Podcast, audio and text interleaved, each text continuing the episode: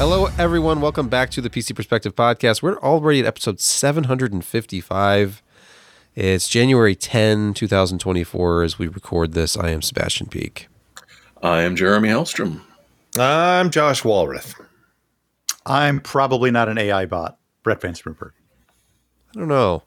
They don't seem to have figured Sure, out your background otherwise. yet, which is suggestive of uh, some sort It of uh, generative AI. Which may, this may be the That last and, time you hear us use those words on this podcast. by the way, it, Hopefully. it should be. Those are forbidden, forbidden words as we discuss E CES 2024 in full swing. And uh, before we talk about CES, we got to thank our patrons who make all this possible, keeping the lights on. James P gets a special shout out this week. Thank you very much, James. He does. He's aghast. He he knows. Okay, Okay. all right. Uh, Isn't isn't that a monster? Yes. Aghast? It is. It is. It's also the reaction you see when don't you breathe near one. James might be aghast. I don't. I don't know. Might- All right. Uh, He knows. our most important segment leading up to news has to be Josh's food segment. Please take it away. It's it's you know it's it's it was the special was the hatch green chili burger again, but I didn't feel like it. I, I just wanted, and I've been craving one for a while. Just just a regular cheeseburger, and so that's what I got. Got a regular cheeseburger. It was two patties. I think they smashed them. They sure seemed it. Cheddar, lettuce, tomato, pickles, and onions. You know, full leaf lettuce, not not the shredded crap. And then I, I, I did a little extra. I, I put chipotle mayo on there, and it was a refreshing change in terms of what you could want in a burger. I mean, usually we have all these really fancy, interesting, crazy specials, but you know, sometimes you just need a cheeseburger, and so I got one, and it was it was great. It was everything I wanted. So yeah, even their cheeseburgers, plain cheeseburgers, are good. Who'd have thought? Let's get into CES 2024. And hey, I know it's a new year. A lot of things happened last year. A lot of, you know, not so exciting things for the DIY PC enthusiast community as far as pricing of graphics cards, uh, you know, value for money. But it's a new year, and AMD, there was this long rumored, you know, new Radeon card coming, and they announced it. And we got details. They showed a slide with specs. It is the first disappointing graphics card of 2024. the RX 7600 XT featuring 16 gigabytes of memory, and pretty much that's the selling point because it has the same exact GPU core as the 7600. They've bumped up the clocks a little bit. The game clock goes up by almost 10%, so that's something. The boost clock only goes up about 4%. Memory speed's exactly the same. It's still just a 128 bit bus for that 16 gigabytes of memory. And to implement double the memory and an up to 10% overclock, they had to add a second 8 pin power connector. Whoa. So you've Yeah. got dual 8 pins. That's 2080 Ti territory. It's only 190 watt TDP though. We'll see what it actually draws. But I mean, for two 8 pins for something with 32 compute units seems Yeah. a little excessive. I'm wondering if they're not uh, giving their partners a little bit of overhead for uh, being a bit more aggressive with uh, their clocks than just what the standard. You know, they're they're, they're I didn't think they were supposed to have a uh, a reference design, and certainly they're not passing any out to reviewers. So, you know, I'm kind of confused about about There There is one. no reference design according to AMD. Yeah. So I'm, I'm thinking we're going to see some uh, variability uh, from the partners uh, because, um, you know, we received one for review and I don't know when any of that unboxing stuff can be done. Um, but uh, we do know that it's going to be released on the 24th, I believe. Yes, and uh, the partners include Acer, ASRock, Asus, Gigabyte, PowerColor, Sapphire, of course, and XFX. And the pricing, Huzzah. the pricing. Okay, if you were okay with the price of the RX 7600, no, some people were not. It's a $269 base price card. The 7600 XT is $60 more at 329. So for $60, you get double the RAM and an up to 10% overclock out of the box. Which, I mean, when you look at partner cards, even a factory overclock usually costs you 20, 30, 40 extra dollars. So you're getting double the RAM and an overclock. It seems okay to me, except this is like a What else could you buy for $199 card. What's that? What else could you buy for three hundred and thirty dollars? Right, right. And that that's the point I raised at the end of this post where I got into this whole problem of the RX 6000 series still being out there and still available brand new at places like Newegg. You can buy a 6700 XT with way more memory bandwidth. Yes, it only has 12 gigabytes, but for this level of GPU power, I think 12 is enough. If you're just doing 1440 gaming, it's less money to buy a 6700 XT brand new than it is to buy the 7600 XT. Uh, yeah. So That's how probably going to be the more interesting. Uh, um, the, the two things I'm most interested in is how it compares to the 6700 XT, 6700 XT, as well as the Arc 770. yeah. Um, I I wonder if if you know I, it wouldn't shock me if with this overclock and things partners do that it would be around the same performance of a 6700 XT, but it, it should be quite a bit faster than the A770 that is a little below the price range, but it's 16 gigs. Um, yeah, and you can get an A770 for about 279 to 299 Mhm. depending. Um, so yeah, those are those are going to be interesting, interesting comparisons. Um, I could see why they they did this. There was kind of a gap, obviously, in between the 7600 and the 7700 XT. I mean, there are rumors of a vanilla 7700 coming out, but we haven't seen anything official about that. Um, when I originally got this card in, I thought it was a cut down Navi 32, which powers the 7700 XT and the 7800 XT. That I thought that they, you know, cut it down to 128 bit, uh, only two, you know, the memory modules of the four active, and and uh, probably, you know, a few cut down, obviously on the on the on the shaded cores or streaming cores or whatever the hell they want to call it, compute cores. Um, but it's not the case. I was kind of surprised. So yeah, this is kind of a, a supercharged uh, Navi 33, I believe, is the is the code. So yeah, it's going to be interesting to see. And uh, you know, we do, we do have games out there that utilize more than eight gigs of memory. Yes. Uh, so having 16 will at least take that bottleneck out. It you know it's going to be a 1080p for the most part card. Uh, older titles if it's a can do 1080p, if it's a And- and 1080p do you level GPU, then who the heck cares about 16 gigabytes of memory? Yeah, yeah. Why do you need? Well, I mean, if you're gig? you're running Hogwarts at, at full thing at 1080, right? It'll Okay. run it perfectly fine. It's your 1080 Ultra card, except it's not really to fast enough to do 1080 Ultra in the latest it's- titles. I don't know. I don't know. I was just looking at Newegg, and I swear when I did the news post on the 7600 XT, at least one of these 6700 XTs on uh, Newegg was 319. The price has gone up, so now your entry Geez, I level, wonder why. yeah, RX 6700 XTs now start at 329.99. So it's the same price for a 6700 XT and a 7600 XT. I still, I would still buy the 6700 XT personally, but I won't know for a fact till I look at Josh's review. I want to see Yes. how the actual performance is. Maybe that faster clock is going to give us a lot more than than I think. I'm Yeah, often I wrong. don't know. But hey, Well, that's why we that's why we test these things. exactly. Yeah. And by the way, Nvidia also they had teased a new graphics card at CES or a series of them. It's the RX 40 series Super cards, and we knew these were coming. Supper. So, but it's kind of interesting. First of all, don't call it a price drop. It's not a price drop. They have simply adjusted the lineup, which also hmm. includes adjustments in prices. You may notice here in this chart, this graphic, there are some missing cards. They have apparently EOL'd the 4080. They're just going to have the 4080 Super, and it's going to be $200 less. So instead of hmm. 1199 you have 999 for a card that will be presumably faster because it says super at the end of it. Well, that didn't upset everyone the last time they did it, did it? No, not at all. Or or Yeah. or is the 4070 Ti Super just too close to you know 4080?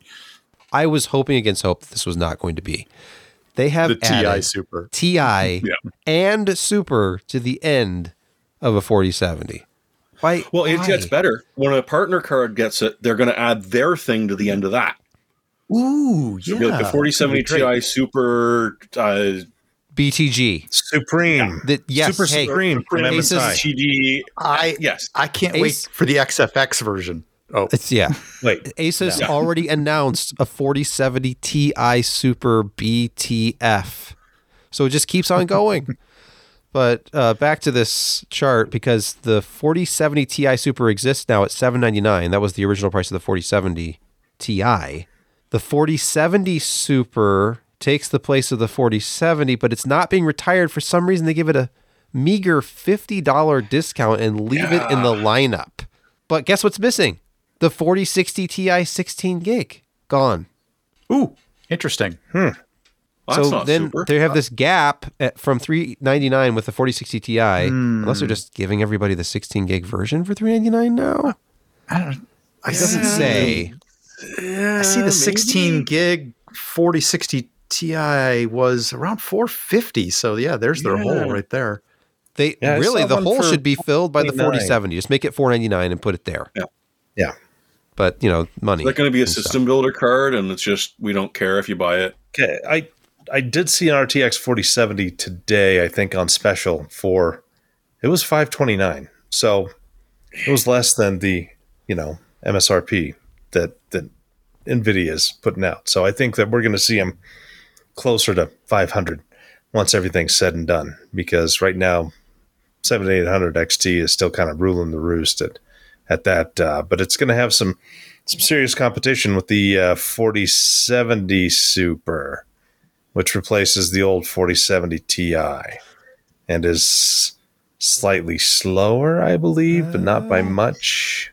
Yeah, via Andreas Schilling on Twitter, he had posted these uh, specifications for each card because, of course, NVIDIA was not heavy on specs during the announcement.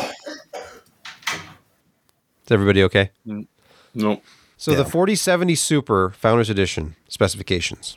You have 7168 CUDA cores, base clock 1980, boost clock 2475, memory clock is 10500. What is the effect? Oh, 21 gigabit per second effective.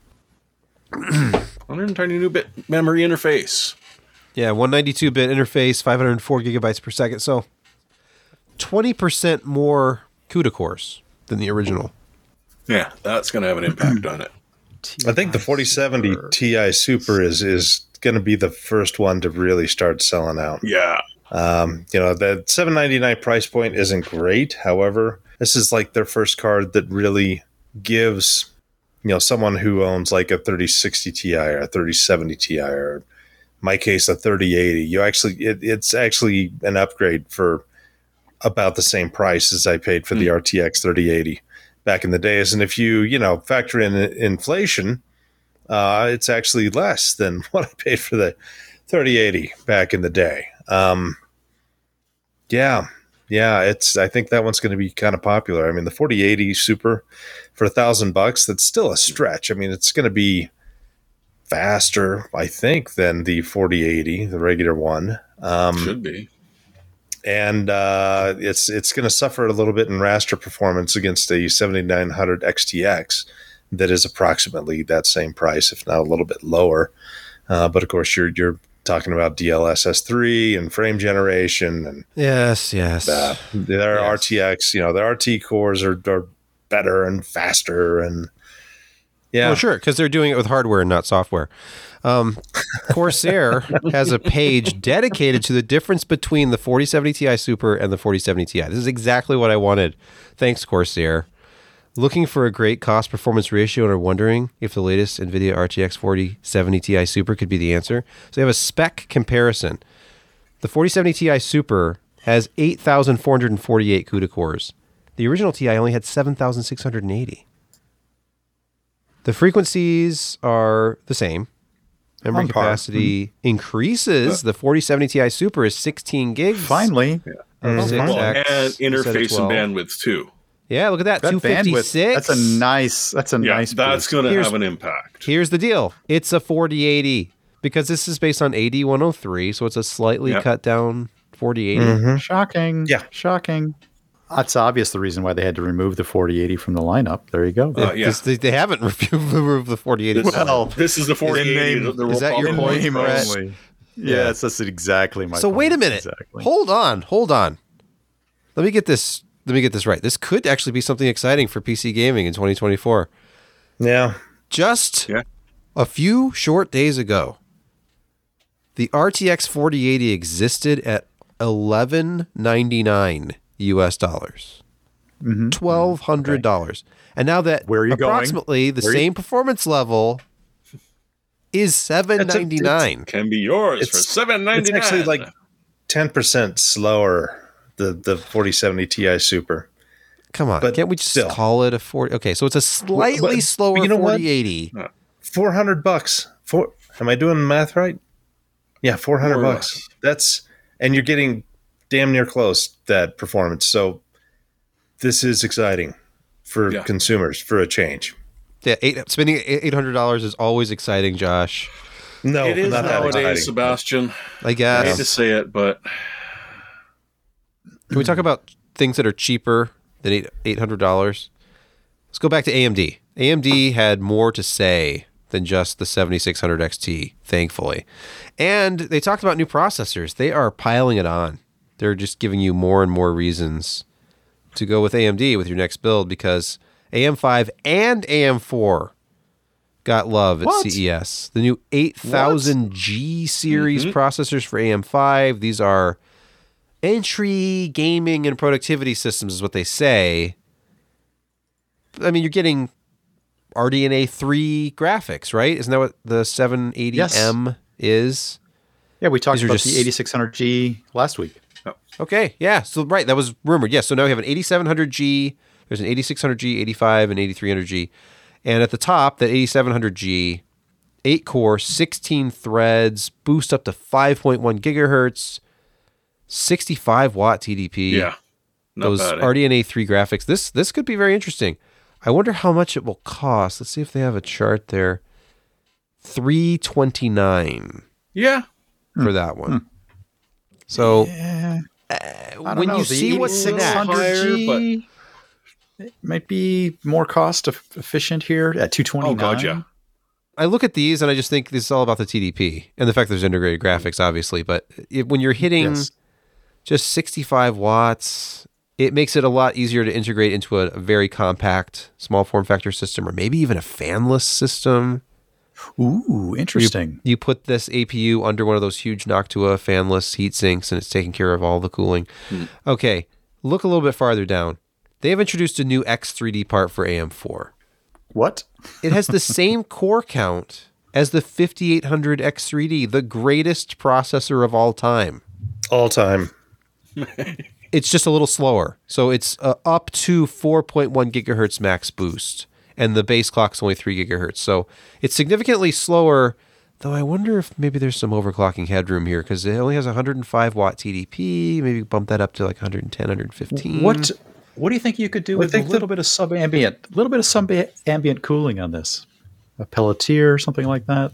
But yeah, Razor in the chat seems like they're clearing out lower bin parts. Yes. Mm. But Shush you you. are they are passing the savings on to you because Yes. this at, at launch is just two hundred forty nine dollars. Wow. So that's fifty dollars less than even the low three hundred dollar price we saw the fifty eight hundred X3D selling for in recent months. And typically it's closer to like three twenty nine, I think, for that part. But now you can get your hands on the full ninety six megabytes of L three cache, hundred megabytes total, for just two forty nine, eight cores, sixteen threads. I'm all about mm-hmm. this.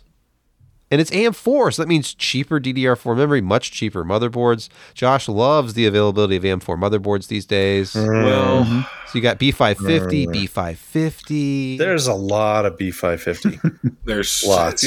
There's not really any Lots X570 B550. anymore. No. That's kind of retired, I think, at this point. Sorta. Who's making new AM4 uh, AM4 uh, X570? MSI has motherboards? one, and and it's actually my my pick. Oh, okay. Ooh, we'll have to giving- wait for that. Giving it away. Yeah. Before we started the show, we were talking about Back to the Future. And no, I don't mean Marty And- McFly and, you know, uh, Christopher Lloyd and the DeLorean. I mean Asus, Asus, however you choose to pronounce that, going back Asus. to the future with their hidden connector design. We saw something about this at Computex, but they're they're going all in on this. They're giving you Maximus Hero level motherboard options. They're giving you graphics all the way up to a 4090. 90. Wow. Not Look at super. this, a, a 4090 at- with no connector to melt. What? What is that little connector? What is that? Look at this. That right there, Brett. That's 450 to 600 watts. That's what that is. yeah. Do you, It do you think that gets toasty at hot? Think that gets hot? Nah, no. Look at how thick those are, though. Oh, yeah. those, you're those, right about leads, that. those leads are are thick. Yeah. Hefty. Yeah. Let's look at the the motherboard. Here's the Hero BTF motherboard, and uh, SATA, SATA, SATA. you've got a 12. ATX. It might be hard to make out. There's a 12 volt high power on the back of the motherboard, Oh boy, right next that's to not those SATA scary at all. connectors. Yeah. Uh, interesting. Is that your USB C underneath the. Uh, Yeah. Uh, it Yeah. looks like it. Here's your as well ATX as the 24 pin. Okay. Uh, USB Yep. 3.0, USB C, or yeah. And four 12 volt- SATAs. Just high power. in case you're- No extra USB coolant on the back, eh? Huh. Um, hmm. Interesting. I want to know what case actually will support Ah. This kind of cable. Josh, I'm glad you, you asked. Just you just a, wait. a taller a taller standoff might suffice just to give you that enough room behind the motherboard in certain cases. hey, cases. pass me some of them three inch standoffs. Yeah. two and a two and a half. Let's not Okay. enter the hyperbole zone. Let me see. I just screw thought them all that together until they're tall enough, right? Let's I just convert all of your special cabling case. to right angles and then the taller standoff. So Jeremy was telling like us one before of the, the show. Sorry, Asus ahead, cases, right? Yeah, it is. They have their own case that has extra clearance in the back. So I was asking, do you have to use right angle cables and stuff? I said Yeah. no, it's not necessary You because there's should, enough but clearance. you don't have to. Well, I mean, I if you're going to try to right-angle implement one of these in a case that is not from ROG, Yeah. I'll have to see. I'm not sure exactly how that will uh, pan out. How much clearance Challenge do you I mean, how? Because here's the thing 12 volt high power is going to be on the back of this motherboard. You're going to need a significant amount of clearance or a right angle connector, or you're going to have the Mm-hmm. same problems on the back of your motherboard that people are having at the top edge of their graphics card. So Oh, so the smoke can come out on the backside too. if they don't want a recall, and it's less noticeable. On this, they don't want a recall on this. They're going to have to be very specific about how Yes. these 12 volt high power cables are connected. I would Ah. include one with the with the board. Include a Omega right Man angle one. has, has included the exact standoffs I was thinking of Oh boy. in the uh, yeah in the PC per public uh, Discord chat. Okay. that's that's perfect. Yep, right there. That's it. Right I remember there. those days. Yep, that'll do it. Yep. Okay, so there's two chassis options right now for your BTF build for out of the box compatibility. Now you can obviously mod your own case or find one with a huge rear chamber, but they have the ROG Hyperion GR701 BTF edition with all these specs here that I'm scrolling past and the Tough Gaming GT302 ARGB dazzling white mid-tower chassis ready for your BTF motherboard. So, they're already thinking ahead. Hey, we need to give these people extra clearance in the back for their extra cables and probably the the cutouts, the routing openings are Yeah. all right where they need Yeah. to be. But in So- theory, that'll do both the advanced BTF and the BTF. Now, don't quote me on this, but I think initially these are only going to be sold in kits. I don't know if anybody's You mean reported that. motherboard case together? Is that what you're saying? Yes, Mother Chris video card. possibly. Interesting. Uh, For the if it's Oh. a, yeah, because if you're using the advanced BTF, And- you need your the advanced choice- BTF video cards. Those I think And will your be able choice- Yes, yeah. Yeah. Yes. You pick your GPU level maybe when you order. Yeah, or you have to pick your GPU level. Yep. hmm Remember when Go Intel tried to release BTX? Yes. Yeah, Oh, Back yeah. in- there's a Yeah, lot of Dell systems out there with BTX layout. I remember. Yeah. Yeah. That didn't Put it, go it was, very it well. was thermal, you know, Well- it was all in line for you, know, you could mm-hmm. put one cheap fan in a system and it would just cool everything. But we did generally adopt the PSU at the bottom. Yeah. Yeah. yeah. Nothing else but that. Yeah. Hey, speaking of Intel, MSI Claw handheld PC game console that looks like a you know a Steam Deck type The thing. claw. So the Claw game console, as being reported in on deck here, equipped with a 7-inch touch-enabled IPS LCD display. It's full 1080p, so it's 9 1920 by 1080, 120 hertz, Yeah. 500 nits.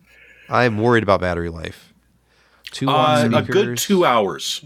They, Oh, fu- okay. they slapped in a 53 watt hour battery, which It's- is, you know, monstrous. Yeah, that this. is big. I'm worried. I'm more worried about finger smears on a dedicated handheld for gaming. So what are they accept- using? Do you think? acceptable on my phone, but not on a gaming. The, the very first uh, Intel Ultra we've seen. Yes, so this is Intel powered. Intel Ultra 155H. It's a Meteor Lake system on a chip. Six high performance cores, eight E cores. cores, Two and then low two power. LPs. Cores. We wrote cones here, but I'm pretty sure he means core, Yeah. cores. Built in ARC graphics with eight XE tiles. That's 1024 stream processors. So that So- means it supports Intel XeSS. I would, I certainly hope so. Yep. It does. Yeah. Yeah. It's all ARC, man. Yeah. It's got hmm. the full software suite behind it. So, um, you know, if, if it's taken Intel a, a while to obviously realize this, but if they were to actually, you know, dedicate all of their graphics technology in a focused group, it would actually increase the overall uh, feature and uh, um what would you say? Um, not affordability, but words don't fail me down. Je ne sais quoi. Ubiquity. Something like that. the integrated nature will bring cost savings. Joie de vivre. It makes it a more valuable product. Yeah. So you know what it is. Yeah. It, it, it's going to be faster products. You're you're gonna you're gonna you know share the same software stack as the standalone graphics cards. Um, all of the things that AMD has been doing for ages. Uh, now Intel has finally gotten it all together, and instead of having twelve different design groups doing different integrated cores, and the software people are pulling their hair out because they've got to support it all. Because some of their designs support a few things and an extra shader type level, and then the other ones don't, even though the other one's newer than the last. It's just it was a nightmare, and so you know Raja got in there, they pulled it all together, and they made that into a, a single cognizant kind of group um, that you know they're working together. And and it's just you know a scalable architecture that they could do from integrated graphics to a you know like a steam like deck like this and have decent performance. And Mhm. you just have better drivers and software that continually get updated on a damn near monthly basis Plus, it's harnessing the power of Windows 11. I'm assuming Exactly. Windows, it's Windows based. Yeah. Get excited about a handheld Windows based device. Speed, speed, speed. That's all I can think of. So much speed. X86. FTW, MSI has uh, something you should know about. which is Project zero. here they it had is. like one picture. If you scroll down, this is literally all they had. Really, they didn't even give good pictures of the motherboards. Wait, so you're there's three of saying that if you don't want cable mess, you can make use of an MSI Project Zero system. I don't know though. This look at this unsightly power cable coming out of the graphics card. They don't have that. Good. They don't do the advanced Lord. BTF size side, so you're Okay. still going to have that 12 volt high power sticking out. But other than Hold that, on. Is this the Wi-Fi antenna inside the case? I'm Sure thinking looks of like propping up the graphics card, but it could well, Well, be the too. Wi-Fi antenna. I don't Is know. it? It? looks like a Wi-Fi antenna. It antenna. looks like it. Look, looks- there's a cable Wi-Fi coming off of it. antenna. I take it off. Yep. That's What- really no, maybe it's dual purpose. RGB. It's Wi-Fi antenna RGB. slash RGB light stick slash GPU holder. I mean, Two results here. One, no one is that clever, or you've just given them an idea. This is brilliant. Free of Put some blue tack here and just kind of stick the corner of your Yes. graphics card. Uh, make it UV reactive so that it glows in the How's- lights. How, how's the uh, how's the antenna's performance inside a case? Amazing. the glass has no effect whatsoever. It's transparent, Exactly. Josh. See- Actually, in this photo, there's R- no glass RF. panel. No, There's no gla- took look, you can that see the clips.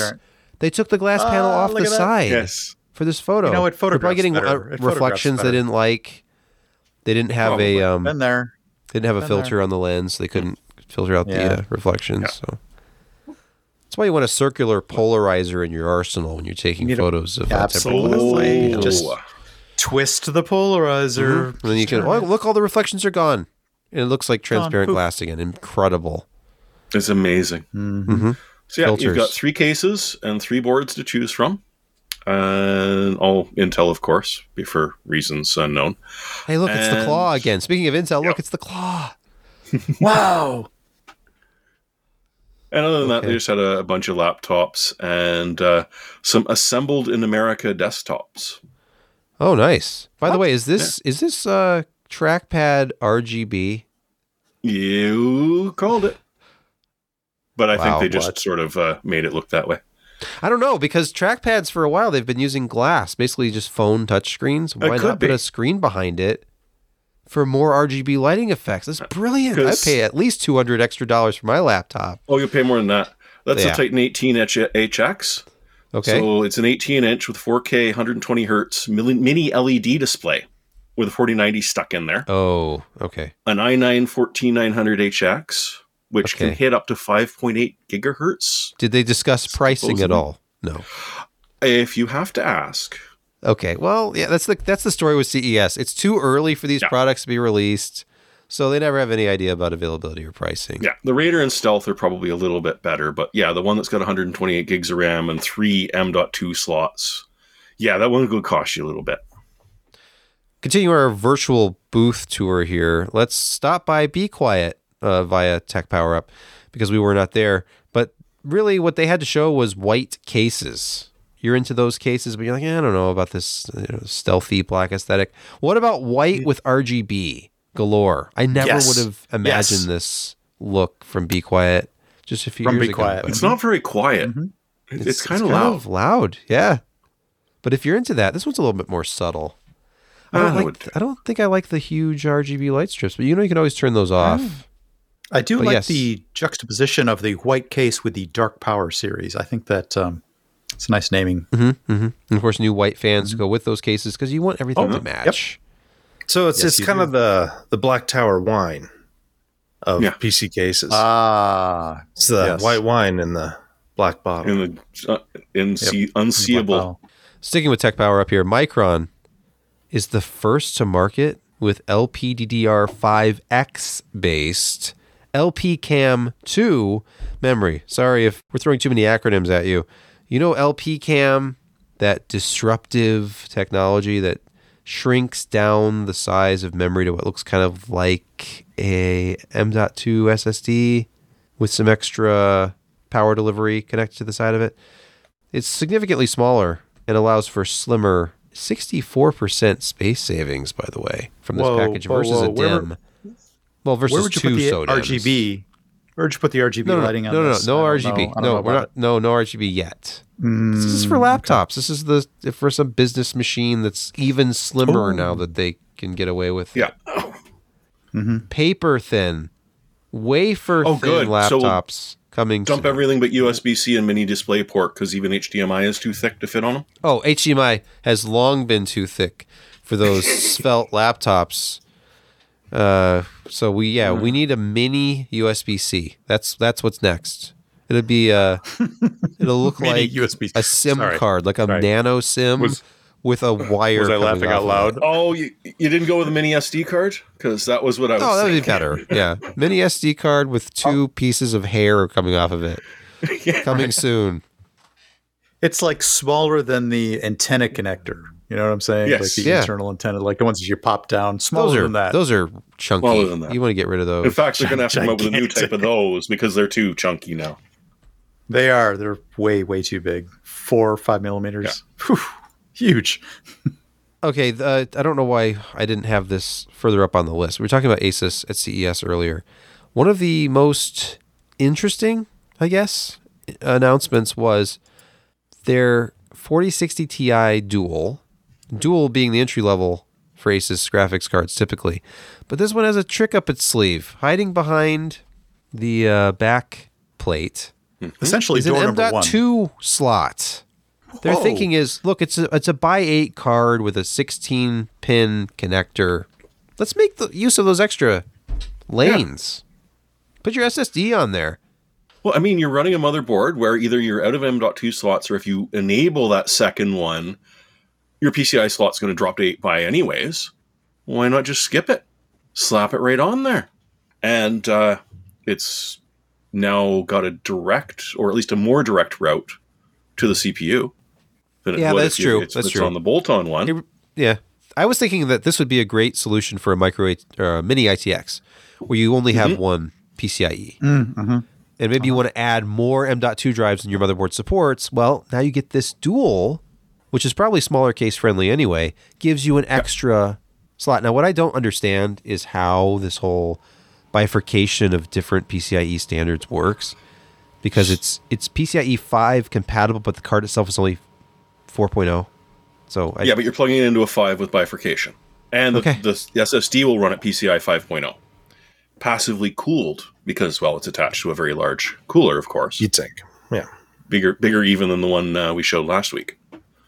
So yeah, it just essentially you've got two uh, eight lanes are not talking to the other eight lanes, and away Yes, you go. So the 16 lanes and are just it's- split. it's- Bifurcation. Signaling. Yeah, the signaling can be different. yes, it's pretty nifty, and no one's that I know of that I can think of has been taking advantage of this. But I also can't think what they would do with it. Now you can. This Yes, is at first look, this is use. weird, but no, this makes sense. And It's actually uh, it makes tons of sense. Yeah. And Tech Power Up saw it actually they put an MP700 Pro in it. And if anything, they got a tiny boost on the random reads and writes.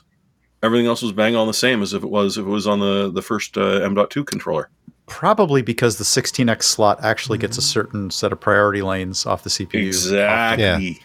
uh, uh, Mr. Malventano back in the day told me that he always tested NVMe drives using an adapter on the first PCIe Ah, that's slot. right.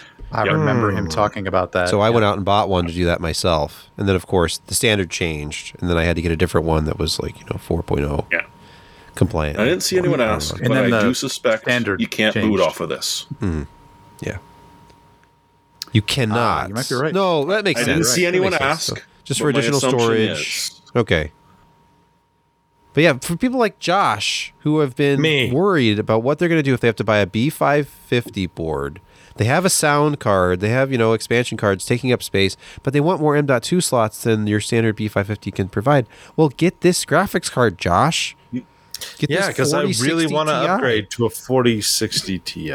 Would it be an upgrade though? No. Would you consider an upgrade to go from a 3080 to a 4060 Ti? No. No. Bigger number, Oh, did I better, they Josh. charge extra? Bigger number better. TI better. Yeah. Okay. Who put this uh, webcam story in here? Is this something we're going to Me. Talk was about? me. Okay. Yeah. Uh, some months ago, Orbbec uh, people got a hold of me and, and started talking to me about their cameras, and they're interesting cameras because they're like infrared enhanced stereo units with also a secondary camera doing RGB. So people who are doing, you know, a lot of AI stuff, and, and I hate to mention AI, but I mean actual AI stuff. Like for us, for instance, we we use infrared cameras um, to look at animals getting, you know, blown away by wind turbines.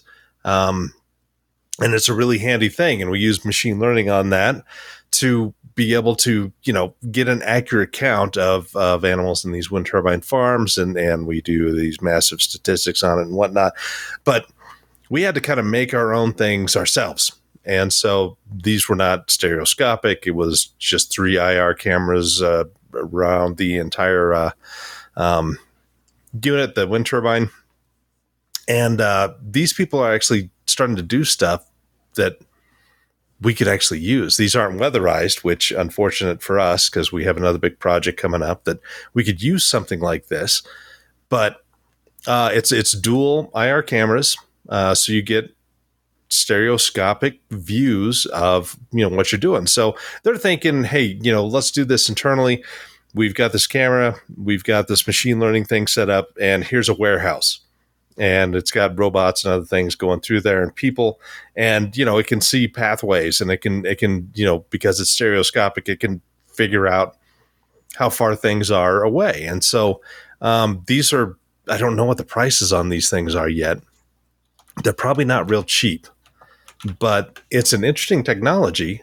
Oh, no, it's, yeah, but 420 bucks. That's not horrific. For what it Um, is, no. Yeah, yeah, and so it's a really interesting technology, and I thought I'd you know kind of bring it up because you can actually do real, honest to goodness work with this with machine learning, and you know being able to record things in 3D um, and still get you know an RGB. So it's it's a three camera setup that is 20 bucks, and it's a high resolution uh, IR, which is kind of cool. Um, so yeah, if if you're a professional and you're actually working on these things, this is a really interesting product, and and I'm going to see if I can't get something from them uh, to do some actual testing when field work starts again, Yeah. And see if it's actually useful for the testing that we do and uh, and the actual you know field uh, work that that my day job does to you know make money. So yeah, I thought it was a kind of cool uh, little thing, and and just as Gavin said, it looks like a mini Kinect, and it yeah. essentially is. Uh, it is very similar in in In what many the ways. old Kinect could do. It might be cheaper to So, get yeah. than an old Kinect camera nowadays, too. Yeah, yeah. Because people are still Or using those for 3D uh, mapping and such. mm-hmm. Can you stream yourself in 3D with that, Josh? probably. Um, you probably 3D. could. There was a protocol for it. Game It's stereoscopic, so yes. Yeah. We Yeah. could offer that to people as like a perk, like Josh, a virtual visit with Josh in 3D. They can rotate the camera Well, around. 3D IR, Oh, okay. so I'll be a little washed out, but you know Well, it'll it work. depends on how We're interactive gonna- we can make this. We're Oh, going to do sorry. some Yeah, frequency Bob shifting. Smith in the chat. Only fans only. Sorry. oh, of course, of course. That's course. Josh's separate gig.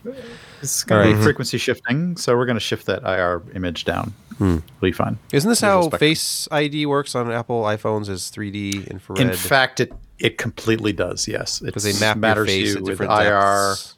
Correct. Mhm. Yeah, Yeah. fast, fantastic. Which is why it works when you have glasses on, or That's why it works in the dark. Things that because obscure. you're using That's why it infrared works in the dark. technology. Hmm. Right. All right. Uh, The Josh Hotcast. I love that. Hmm. All right, we're going to take a break from the Josh Hotcast. Let's move to our favorite segment, everybody's favorite segment. It is in security corner. First story from Ars Technica: Linux devices are under attack by a never before seen worm. It's uh M- Mirai again, uh, is it not, uh, Yeah. Jeremy? Yeah, it is. It is. So it's it's not that it's never before seen. It's a never before seen use and adaptation of Mirai, which was or Mirai, which was going nuts on the Internet of Things and turning everything into a Bitcoin miner. And well, guess what? That's what it's doing now. And so it's coming in and affecting infecting a scan or infecting a server through the the usual ways that uh, they get in, and then it goes out and it looks over Telnet because you know we got to ruin absolutely everything. And if it can, it will self-replicate itself uh, over a couple of different vulnerabilities via Telnet. Well, that, that's the old way, Jeremy. The old way was was Telnet. I thought this new and improved Mirai bot would actually also use SSH, our secure pal.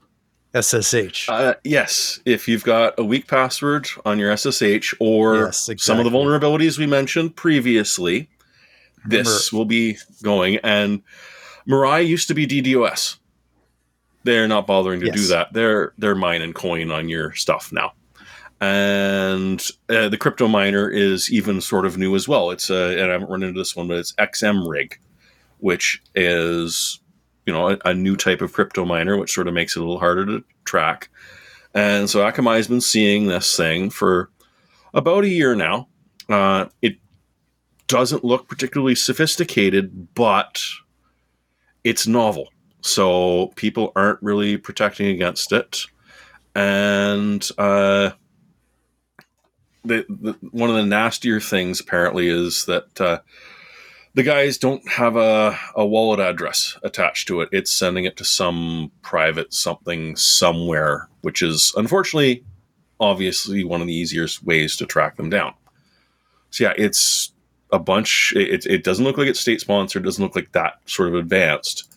And it looks sort of like it's a bunch of people that have figured this out and are just pooling their own uh, coin until they can uh, drop it because uh, the SEC is allowing you to do that now, apparently. And they didn't get hacked. They actually did do that.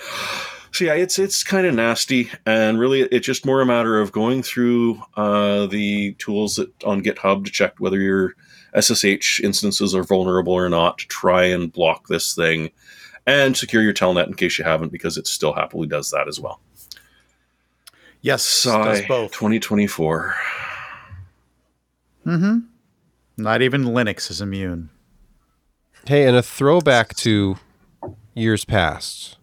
Rem- remember the excitement about IoT and the excitement about blockchain and crypto?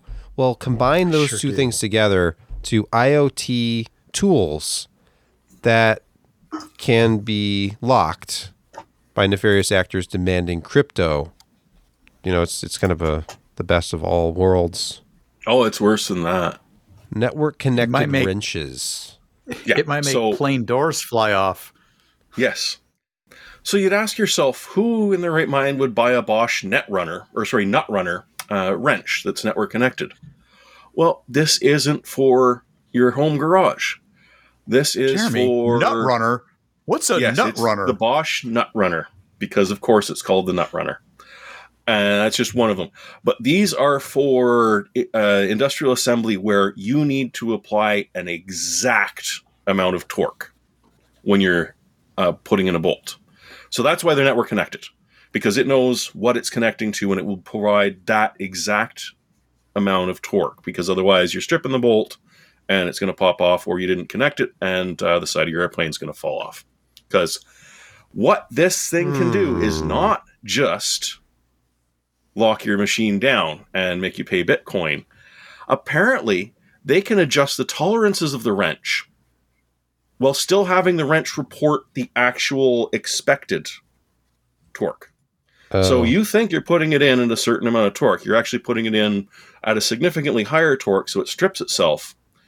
And as far as you can tell, nope, that's a pass. That it did exactly what it wanted to.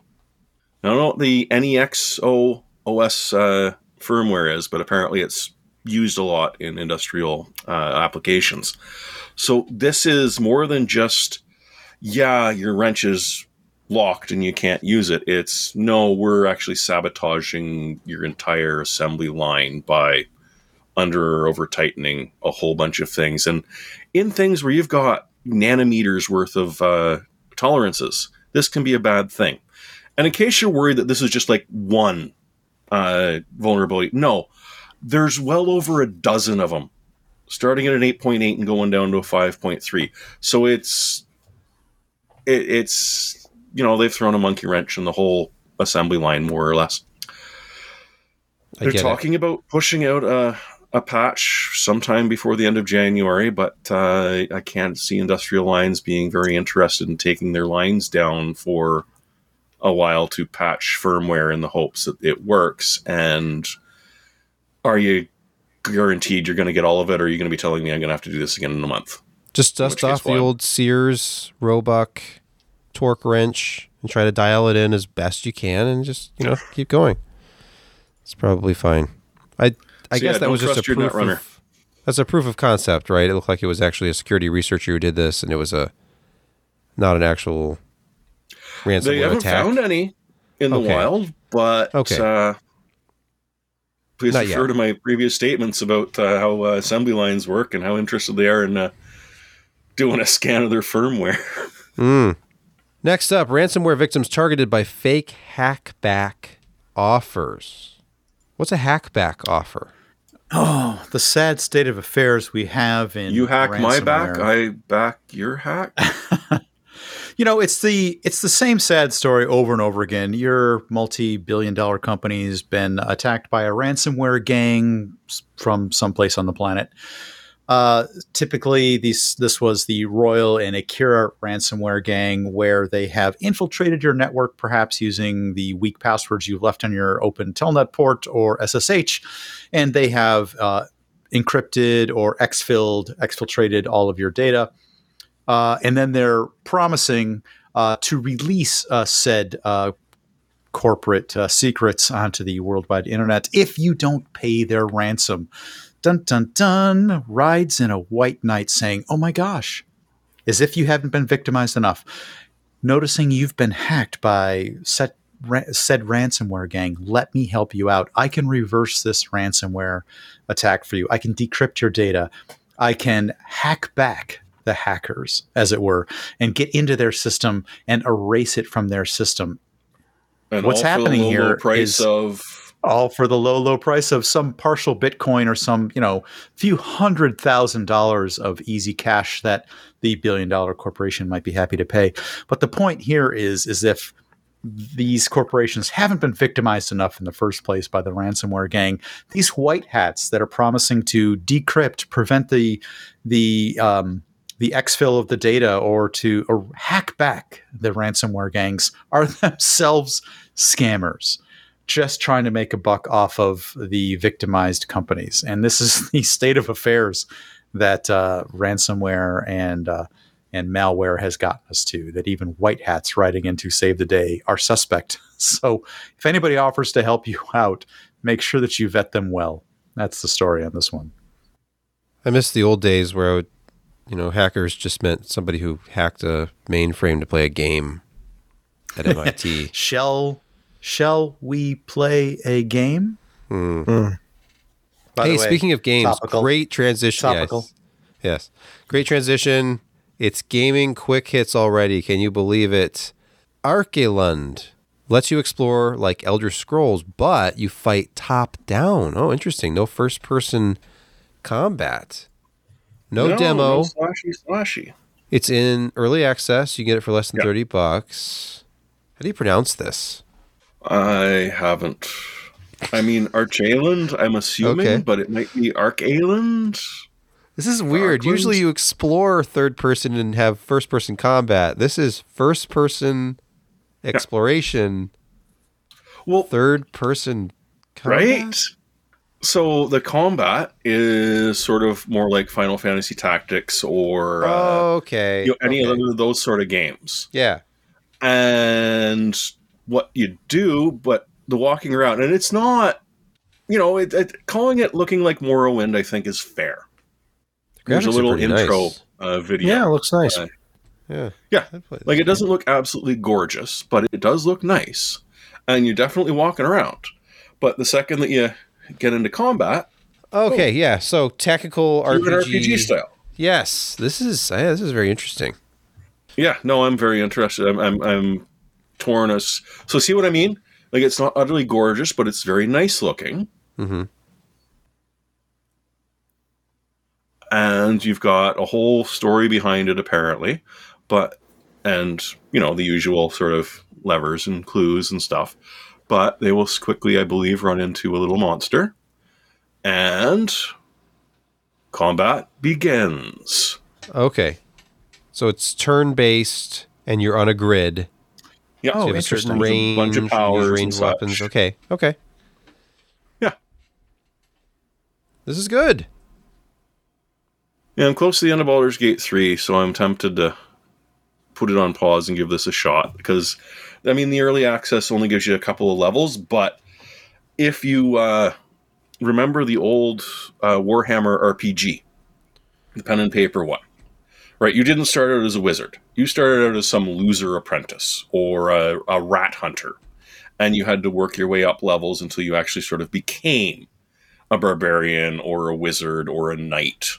And so they're going with that as well. So it, it could be interesting. It, sort of looks like it. I, I, would, I may just you know go ahead and grab it and give it a shot because this is definitely right up my alley. 60 talents and abilities and 50 spells, 14 skills, 15 different careers, five playable races up to and including minotaurs and goblins, which you don't see very often. Uh, this could be rather interesting. Uh, it's four dimension games, which I didn't recognize, so I looked them up. They did something called Exiled Kingdoms back in Huh. the late uh, 90s, which looked a lot like uh, Fallout and played a lot like Fallout, and is apparently in the same world as this. So they've stuck with it. Oh, So it'll be interesting to see how well they can pull it off. will 16 gigabytes of VRAM improve those textures? Just the curious might. want to know. If there's a texture patch, yeah, maybe. Well, Yeah, let me okay. uh, Alright. install it and I'll tell you. Gavin Thomas in the chat says it looks like Star Wars chess, and it's funny Hey, because now. it's like, hey, wait a minute, strategy game, grid, Grid, battles. Okay, yeah, chess. Okay, Let the Wookiee win. yes. Next, uh, the Vectrex Reborn, new life to a dead console. Tell me I more. was just talking to Jeremy Jeremy about this. I'm like, oh, I wanted one of these so bad when they came out. A crush of Lucifer? Back in 82, Huh. Yeah, it was all vector. No pixels here, man. All vector. fast. Like a medical fast. imaging monitor or something that could do vector graphics, right? Yeah. It just came out at the very wrong time. Yes. Because Right it was when uh, the, like, uh, if you video look at the picture, yes, it's a portrait style. Uh, what was it, eight inch Something. uh, that. screen, and the entire thing is self-contained. You just shove that little uh, cartridge in the side there, and away you go. They used to have these color uh, panels that you would put on, like Mhm. a like a, an overlay that you'd put on to color portions of the screen because it was only black and white. Yeah. Oh, that was like uh, the uh, I'm Magnavox. trying to remember. Uh, That's yes. it. Thank you, Josh. I was trying Yes, to remember what that was. Exactly. I can't remember. It started with an O. Omni something. Um, Um, Now my No, brain's that's- totally wasn't it. failing me on it. Apart from remembering actually playing one of them on and going, "Oh my god, that's amazing!" But it's a lot dimmer now, isn't it? yeah. Asteroids was a classic vector game. So what's uh what's this about being reborn? That was what I was. Uh, you've in. got Odyssey. a group of people. Magnavox Uh, Odyssey. Thank you, Michael. That's Yes. it. Oh, Josh, Yes. you're brilliant. Uh, not me, First, Michael. last, and I'll say it. Okay. Michael Boise. Uh, well, there he goes. So the thing is that uh, a, a bunch of people have sort of gotten together, and there's now a site called Vectrex Multi where you can order box copies of some of the old cartridges to run, and there's people sort of looking at being able to redo them so that they can actually make new cartridges for people that have this. Uh, there's a few. They found a bunch of unreleased games that they're trying to finish, like uh, a proto Star Oh, wow. Fox. Whoa. Imagine Star Fox, but purely vector. Uh, and so they're they're sort of trying to get this up and going. It it should be interesting if uh, it does come out again. Truly, truly retro console gaming. yes. Very retro. Oh, Star Castle, another great vector game. Tempest. Does anybody remember Tempest? Yeah. Yeah. Tempest was a I used to great play Atari game. Tempest all the time. Oh, yeah. Oh yeah, it was fantastic. It was hyper, hyper. Yep. So you have to have a Vectrex that works. You do. This is a level Or- of retro hipster I can never aspire to. Is uh, new game cartridges Yet. for your Vectrex. From Give it a 1982. year. Right. Next thing we know, So- there's three of them behind Sebastian. Yeah, No yeah. way. This is another No, whole no, no, level. No, I, I I've washed my hands of retro console collecting. That was a dark part of my life that I don't want to You revisit. need you need a Commodore just resoldering CD32. something? Commodore That's CD32. Amiga motherboard, but yeah, it's I have like two totes full of uh, vintage consoles still that are like sorted by type, and I have them up on their sides, and it's like this. this you don't want to live like that. Don't don't do that. Okay. Plus, Vectrex has take up a lot more space than Genesis and SNES Yep. consoles. Moving on. All right, move on to the review portion of this week's podcast. And Corsair had some new stuff to show at CES, and they actually sent us in advance their exciting new K55 Core. It is inexpensive as heck. Previously, I think their cheapest keyboard was like 50 or 60 dollars. This is launching at 39.99. So it's rubber dome, just like the previous uh, K55 stuff that we looked at. Brett had the last review of one of these. And Yep, I remember it. Not a bad keyboard. No, exactly. And I was I was I was looking at your conclusion, Brett, and I was evaluating the thing and like, you know what? Honestly, I think Brett got it right. So I just stole the end of your review and just pasted it into mine, giving you credit, of course. Because I Oh, couldn't put things any better than our own Brett V, who ended his look at the K55 Pro XT like this quote, If mechanical key switches are a bit too noisy for your tastes, yet you still want a gaming keyboard with high quality programmable RGB, credible 12 key rollover protection, audio transport controls, and some macro programmability, then at, you know, price, in this case $40, Yes. you should consider this mm-hmm. keyboard. And I absolutely agree. Plus, Still there's kind of some interesting elements to this. Like, this is a very basic-looking they- keyboard, all plastic, but look at What the have they bottom done? here. What have There are these little like in the meantime. lights Oh, that shine down. So you get just That's a new. little bit of a glow on your desk under the keyboard. It's very subtle. Just a little extra there. And look, of course, iCUE. You can customize your lighting. There's uh, 10 lighting zones. These are not individually backlit keys. These are not key switches. It's a membrane system. You do have these dedicated buttons in the upper right hand corner for adjusting your volume. You have a button for uh, brightness control of the lighting, or you can just turn it off with this button as well. If you don't want to use iCUE and you don't want lighting, you know, you can do whatever you want. But it felt okay. This is it had uh, light uh, key presses. It doesn't have a lot of travel, so you can actually type pretty fast on this thing. I didn't have any kind of accuracy issues with it, like I have with some keyboards, just because I'm you know, I'm not very good at typing. So overall, not bad. And I just feel like the whole thing goes right back to that price. If this was sixty or seventy dollars, eh, I don't know Nope. about that, but thirty nine ninety nine. They know what they're doing. It's a good price. It's a wired keyboard. It's basic, but it's not loud. So if you need quiet, even this um this Cherry MX keyboard I use for streaming is called the Stream, the Cherry Stream desktop keyboard. This uses scissor switches, so there is a there's a sound to them. So membranes, they have their place in society. I'm just rambling at this point. Uh, so that's my quick review. Let's move on to picks of the week. And Josh, you have an exciting one for us. So yeah, this is. Uh, uh, I don't know how long this has been originally out, but I haven't really seen much of it. Uh, it's the the MSI Meg X570 Unify, and it's got up to USB 3.1 Gen 2, but not by two. And it features a you know two and a half gigabit Ethernet. I mean, it's it's you know under 250 bucks. It's uh, in fact 40 bucks off uh, the regular price. So 210 will get you a brand new X570 AM4 motherboard that uh, does not have RGB throughout. Uh, it looks fairly solid. It's got good expansion capabilities. Um, three M.2 and and uh, you know three full. You know, well, one's a 16, the other two are by eight, and probably that bottom one's by four. Um, I know the third slot disables if you install the third M.2. Um, but yeah, it's got plenty of juice, decent What's what that networking. 4060 is for?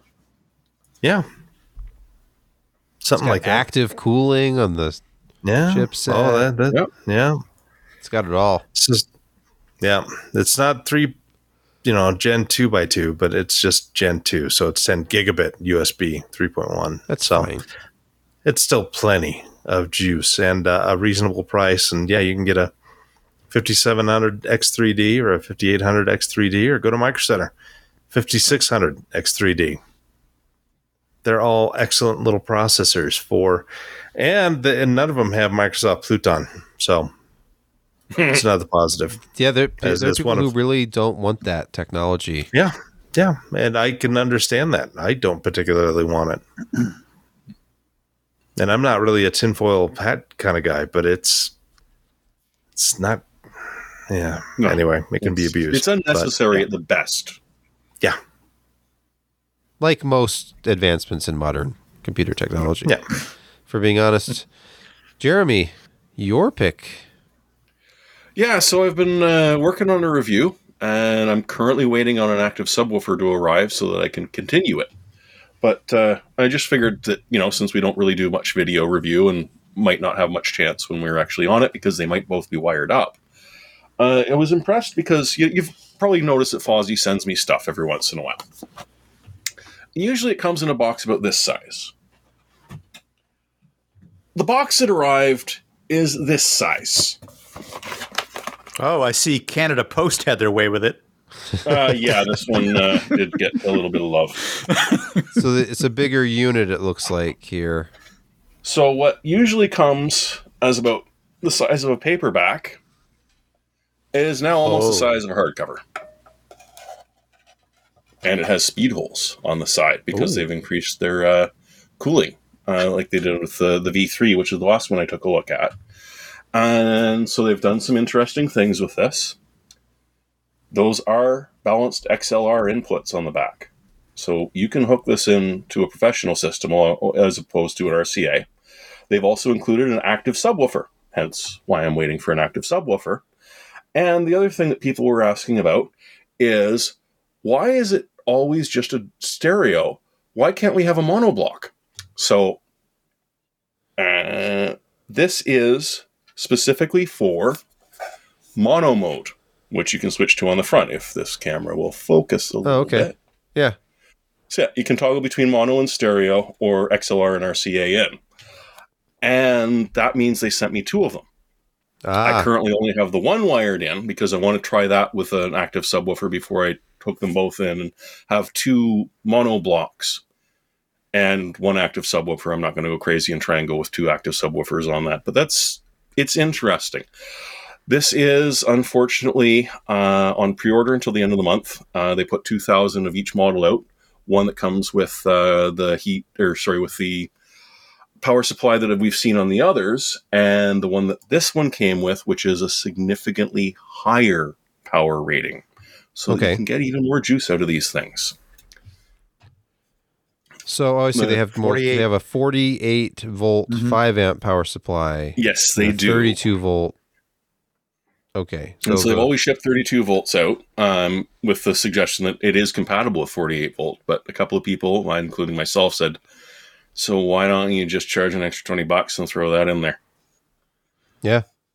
So in mono mode at 48 volts, it's supposed to be able to do 235 watts at 4 ohms, which is very strong.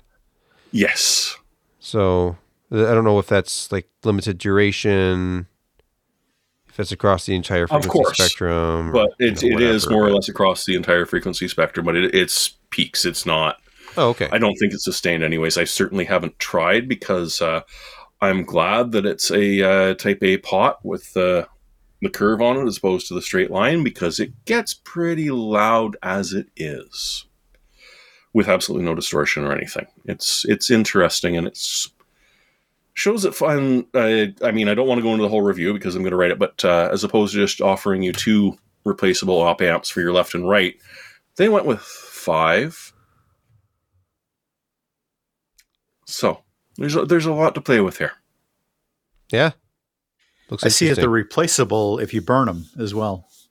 Or uh, there's an entire list of ones that they suggest you could replace them with if it doesn't sound exactly like you want it. Interesting. Interesting. hmm It's a bit of a pain to take apart. You do have to get the uh, banana wire bear speakers off of the back to be able to slide the entire thing out. And one of the other features it has, which is a uh, 12 volt trigger, may actually disconnect because they don't seem to have put any slack on that whatsoever. But uh, honestly, that's just so that you can fire up your stereo at the same time you fire up the Fosi. And honestly, in my experience, uh, the 12 volt uh, trigger doesn't necessarily always work the way you want it to. But we shall see. Yes. All right. Excellent. Uh, Brett, your pick. Uh, one of my favorite things to to select from during this uh, segment is networking. So I went back to Ubiquiti, one of my uh, favorite networking uh, networking gear manufacturers, purveyors of fine networking, and um, they have a very funnily named switch. Funnily, is that even a word? It's an interestingly named switch. They call it the USW aggregation switch. Don't let the name fool you. It is simply a eight port 10 gigabit SFP plus switch with all of the abilities of a, a, layer two switch that you can imagine you would want to be able to do. But it's eight ports, and the price isn't that bad from a manufacturer of like Ubiquiti that's adoptable by any of their controllers. $269 will get you an eight port, um, 100, I believe it's 160 um, uh, gigabits of switching simultaneously. It's either 80 or 160. I'd have to go back and look, but it's it's very impressive for the amount of load that it will handle. They sort of position this in their lineup as to be what they call an aggregation switch, meaning that it's meant to drive traffic into other switches, but it is a perfectly serviceable 10 gigabit switch mm-hmm. on its own. So if you're looking for a very high quality 10 gigabit switch for not a tremendous amount of money. Two hundred seventy dollars is somewhat reasonable. That isn't from the likes of uh, uh, MOCR, which is you, you know you can spend yeah you could spend a little bit less. You could probably about half that, uh, about maybe one hundred and twenty or so for um, off off off brand switches that aren't adoptable by your Ubiquiti Cloud Key or Ubiquiti USG or whatever for controlling purposes. This is more in line with people who are looking to kind of um, homogenize their network environment uh, and make it uh, easily controllable from one place. So, good deal for your Ubiquiti house. Yeah. And aggregation switches are really good at traffic management. Very, very good. I, I have a pick. I will pick something. Oh. Okay, so I've mentioned this before, and I don't know if I actually made it an official pick or not, but okay. Here's the scenario. You're we talked about the Vectrex thing earlier. There are people out there who you know, they have the time and the disposable income to dabble with old, constantly broken technology, or maybe they're really good at soldering or just hate themselves. But if you're interested in old computers and you want to put software on them, and you know, there's all these different ways to do it. And a lot of people go resort to flashcards and sd cards and things in place of hard drives. But there is this really interesting product that not only can give you an interface to create floppy disks for old systems very easily for modern systems and very cheaply i might add but it also is a flux reader as well. And if you've ever looked into how much it would cost to get yourself an interface like the CryoFlux. We're talking like a hundred plus dollars, plus the cost of a working vintage floppy drive. These things called Greaseweazle, even though I see listings for you know them being used as a MiSTer attachment or for Amigas, they work for just about anything. And the one I ended up buying from some place in Ireland that I've forgotten the name of right now. Here's one from Amiga Kit for about twenty five dollars. You can use any floppy drive with this. So I grabbed a Sony floppy drive from the 2000s out of an old Optiplex, attached it to this, powered it up. It just runs off of USB 2.0 power, actually. You choose in the free software uh, what you're writing to. You can say, I'm writing to Amiga, I'm writing to you know Apple, I'm writing to IBM, whatever, and it writes at a very low level. It can write the format right along with the data. So it's just it's pretty exciting if you're into retro computers that you can finally basically get yourself a cryoflux for like you know 25 30 dollars from some seller on ebay or etsy or from a website so that's my pick is uh, making floppy disks for old computers is what i'm using it for but you can also archive stuff so you can get yourself an old Amiga or IBM floppy that's you know rare, hard to find, like this uh, the PAL booter floppy that I, you know, just you want to play PAL games on your NTSC Amiga. Well, I can archive this disc and I can share it with the world with Oh, my okay. Greaseweazle. Honestly, I Is won't that, waste is that my how name. they found that DOS 0.86 or whatever? Well, I bet you it was. They probably archived it with one. Yeah, that's it's the go-to Yeah. archival thing for floppies now. There's like Tech Tangents had a pretty extensive video on it pretty recently about how to use it, and it's just kind of crazy because I I will connect this thing to my Windows 10 computer, you know, 2000s era floppy drive from a PC, put in a floppy disk, and I can it will write one track at a time until it has made me an Amiga disc. It's crazy. And I bring it down here. and I can plug Yeah, it into Amiga That is, that is crazy. Play a game in That minutes. is a bit crazy. Because the Amiga First discs off, you've got a actually working used a half inch. actually used physical spaces on the media that Yes. traditional Yes. Floppies didn't track No. well to. So Hmm. I imagine that a Sony probably does well. But yeah, maybe it's some a of good drive, off-brand- even if it is not a vintage drive. But yeah, yes, but Amigas some were of like 880k, where correct, on the PC yeah. side of things, they were only getting like 720. Yeah. So Yeah. Yeah. So they, they tracked in and they tracked out a little bit physically further than a Mm-hmm. lot of the typical mechanisms did. So not all of them will work. Funnily enough, So- also where they tended to fail. yeah, weird. yeah. Hmm. So yeah, I can I can archive this uh, Teenage Mutant Ninja Turtles uh, Amiga You game disc now, and you know, probably not share it with the world because it's probably copyrighted somehow. Yeah, Maybe not. probably. Probably. Okay, I think that'll do it for our show this week. Uh, we want to thank you for watching, listening, subscribing, hitting that notifications bell to find out when we go live for events like this podcast recording session that you may or may not have been watching along with us for those moments you never get in the final version of the podcast. Like when I thought I hit mute and then obnoxiously blew my nose directly into my microphone. And when I blew my nose, You did. It's uh, it's especially obnoxious. It sounds like a, a honking kind of. I have a, Yeah. I thought Dizzy Gillespie, you know, came back from the grave. Okay, when you break your nose It was as an a event. kid and it never know. gets properly reset, when I blow my nose, Right. it like yeah. it makes this Does does sound. So does deviated septum mean anything to you? Does that yes, ring yes, it means something Okay, to me, right. and it's why I All right, yeah. snore so much that my wife Ah, can't stand that it. explains it. Yes, so yeah. Mhm, mhm. All right, well, where Explains were we? Uh, thank you so much. and Talking all about that Rick James, stuff. I think. Uh, does anybody else have any words uh, for the the audience? Hmm, Do we have any No, unanswered questions back Josh, there? can you uh, go as an outro? No, no. Why would anybody want an outro from me? The last thing that they want to do is listen to my nasally voice talk to them to sleep as they're trying to go to bed because they've been listening to a boring ass podcast for the last two hours.